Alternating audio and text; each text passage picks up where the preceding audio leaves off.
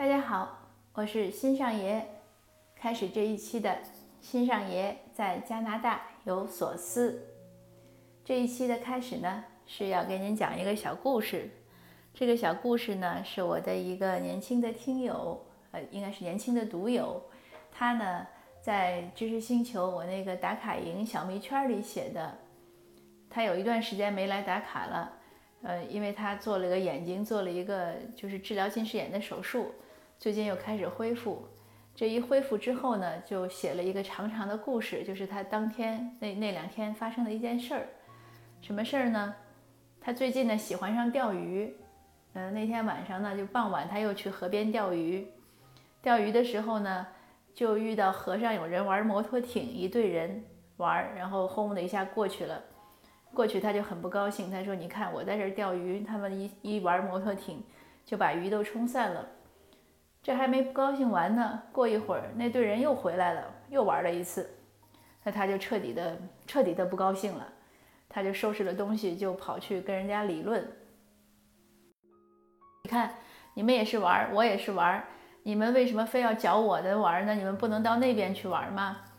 嗯，因为那个就当时那个扰扰乱他的是个中年人，那个中年人呢还就挺挺难为情，但是也没说什么。就说不就是钓鱼嘛，有什么了不起？一会儿我给你钓两条。幸好呢，那个队伍里有一个小伙子很会说话，就说：“哎，对不起啊，怎么样？”就赔礼道歉，这事儿就过去了。这个事儿本来是个很平常的事儿，难得的呢是这位独友他后面的反思。他反思说呢，他说其实呢，他后来想了想，这个事儿呢有他自己的责任。第一呢，他那天傍晚去钓鱼的时候呢，时间很紧张。他呢，本来不应该选那个河段，那个河段大概是人比较多，所以比较容易被打扰。他本来应该再往里走一走，就是选到人少的地方。但是当时呢，他时间紧张，他就想，哎呀，凑合找一段钓会儿得了，钓会儿钓上来就走人了。这是第一，说明他选择的不合适。那你选了一个不合适的地方呢，就知道明知道要遇到被人打扰，那被人打扰了，你说怎么办呢？第二呢，他就说，这个摩托艇呢，第一次来的时候呢，呃，来过之后，他其实也应该是收杆了，或者就回家，早点回家得了，或者呢，就是换个地儿，因为鱼肯定已经被打扰了，不可能再来。可是他当时呢，就是不甘心，觉得挺就是生气嘛，那他不甘心，他就接着在那儿耗着，耗着呢，没想到又被打扰第二次。他说呢，其实那个就是又过来时候是就是那个中年人，那个中年人呢，他后来想想，那个中年人可能也是失误，控制不好摩托艇，就又兜回来了，因为他是水平挺就确实不高。那本来呢，一个中年人跟一群年轻人玩，然后又水平不高，可能他自己也觉得挺羞愤的。那我的这个读友就说，我我再上去就是跟他挑战，他态度肯定不会好。看到这儿呢，我觉得我的这个小读友说的是想的是很周到、很对的，而且我也想，确实呀，这幸好是当时那个那个队伍里有那个会说话的小伙子，要不然你说我这个读友他一个人，那边一群人，他要去找人家挑战，那人家那边如果说不合适，再吵起来，甚至打起来，有肢体冲突，那不是非常的得不偿失吗？那就是节外生枝，很很不好。因为我们平时看到很多争斗都是这样节外生枝来的，就是一句话没说合适，结果就怎么样了。那你想在河边荒郊野外，又是他一个人落单，那幸好呢就没有什么意外，没有什么不测，只是言语说了两句。所以我想我这个独有的总结和分析是非常非常对的。其实呢。这个读友他说的问题呢，我们是经常会遇到的，就是什么时候选择退，遇到困难了会怎么办？是你死磕下去呢，还是及时的收手？这个呢，也是我昨天读了俞敏洪的一篇演讲，他是在激励年轻人要奋斗，但是谈到奋斗的时候呢，他也说说奋斗呢，不是说我们是鼓励努力，但是不是瞎努力。你要努力的时候呢，你选了一个项目、一个任务的时候、一个方向的时候呢，你要动脑筋。比如说每天背一百个单词，不是说哎我背了这个事儿就好了，呃，而是要还是要想想这件事儿对你这个整个的这个发展有没有一些帮助，呃，或者有没有一些损失，或者就是得和失嘛。那还有这个事儿做这个事儿有没有更好的一些方法，而不是说死记硬背。就是你在做一个事情前要尽量的多想，要从各方面都想好，而不是说我有蛮力，我能下苦功，这事儿一定能做成，不是这样的。几年以前呢，我也写过一篇文章，就是激流勇退还是激流勇进，在我的公号中有发表。当时是结合我自己的以往的一些人生经验。就是说我几次做选择，比如说我开店生意开得很火的时候，应该是市场前三名的时候，当时在行业里，在那个圈子里，呃，是还是很著名，还是比比较有名的时候，我突然决定要关店。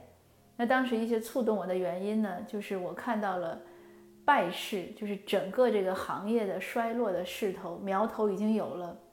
但是往往人们会忽略这些问题，就是觉得哎。那一个行业怎么能说没就没呢？或者说不好就不好呢？那一个市场这么多人，一一几十家、上百家，不都在这开着吗？怎么就你一个人开不下去呢？那我不这样看，我觉得一些问题，如果你看到了客观的败势，就是一些客观的因素，你改变不了，不是说靠你努力能改变的，那这个时候就应该考虑去改方向了。比如说当时我们开店。我们的毛利率已经开始小于百分之五，那你从统计学上来讲，小于百分之五是小概率事件。如果你的毛利低于这个数值，那你盈利其实是很危险的。而且同时呢，那个行业开始有赊账，你又赊账，赊账呢，你当时在当时的商业环境，在国内，那你其实就是没有人会保证你一定会回款的。你又赊账，没有保证，你毛利率又那么低。你早晚是会亏的，这是一定的，只是早和晚的问题。那我的观念呢，就是我们不可能就是所谓赚进每一分钱，你不可能所有的好处都让让我们掌握。就像人有人炒股，就是不舍得那个及时卖，因为想着明天我可能还能涨，结果明天可能就跌了。所以我觉得什么时候收手，就是在你还能掌控这个局势的时候。你收手是比较主动的，如果这个局势已经失控了，它已经在走下坡路了，那你那个时候你收也是很难收的。这个就是在做选择的时候一些想法，也因此呢，我在很多文章中和讲座中都有分享，就是我们面临一个困难的时候，我们是鼓励要坚持、要努力、要有韧性，但是同时呢，我也建议就是要多想，像我这位读友一样，要想一想。就是你，比如说他已经成，他想到了自己选了选了河段就选错了，那你这个时候呢就应该及时调整，要不然就成了缘木求鱼了，对不对？那还有呢，第一次已经发生了挫折，就是摩托艇来冲了，这是个意外。可是意外发生了怎么样？你在当时那个情景，你没有几个小时，可能鱼是回不来的。那你或者耗几个小时，或者你就重新换一个地方，或者就回家了。那这事儿就是我今天没做成吗？因此呢，有的时候放弃不是说逃避，坚持呢也不是一定就是很很值得赞美的，而是要有智慧的坚持和放弃。那我们遇到困难的时候呢，最好有三种想法，一种呢就是想一想，就是有三种态度吧。我们要知道，我们有可能应该有三种态度，然后再来做决定。哪三种态度呢？一种就是想一想，这个困难是我的努力能不能克服的。如果能，那我就坚持死磕；如果不能，那我是不是趁早就改换方向？第二个，我们知道的，我们可以做的选择呢，就是，就是刚才讲，就是我我如果要改换方向，那我就掉头了，我就结束了，我收场了，我要做做收场的准备。任何一件事情，你在开始的时候，其实就要想好怎么退场，就是这个事情如果做不成，我应该怎么解决？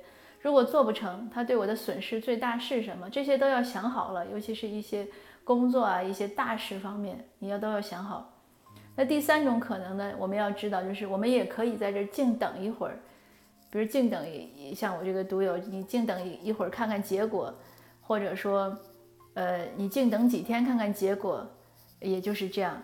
而不是要匆忙的做决定。当然，我这个读友静等了一会儿，也没等到好结果。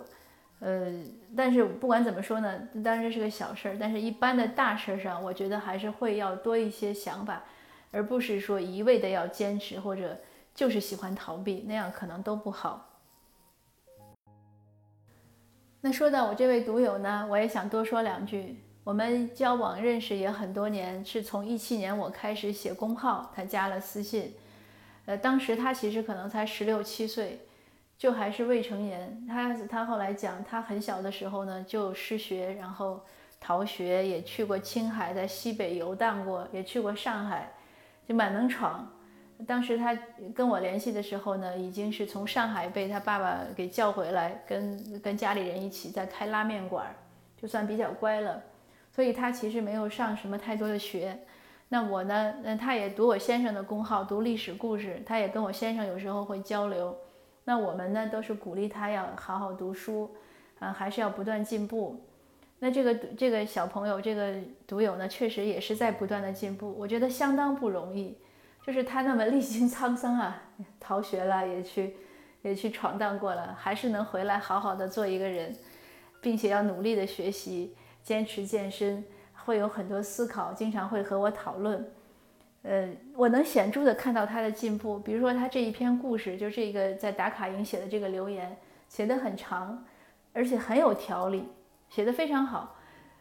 比他之前以前，我们有时候他也在微信里跟我聊天，那个要写的清晰的多，逻辑性啊、结构啊、用词啊都很好。最近呢，就是他之前他在打卡营这一段写的呢，有的时候很有诗，语言非常诗化，我都鼓励他，我说你可以真的去好好去写下诗，现代诗。嗯，他的那个思维的这种跳跃性啊，呃，概括性呀，意象的美好还是还是很棒的。嗯。而且他呢这么年轻，路才刚开始，我想他的人生呢，如果一直这样坚持下去呢，应该是前途无量的。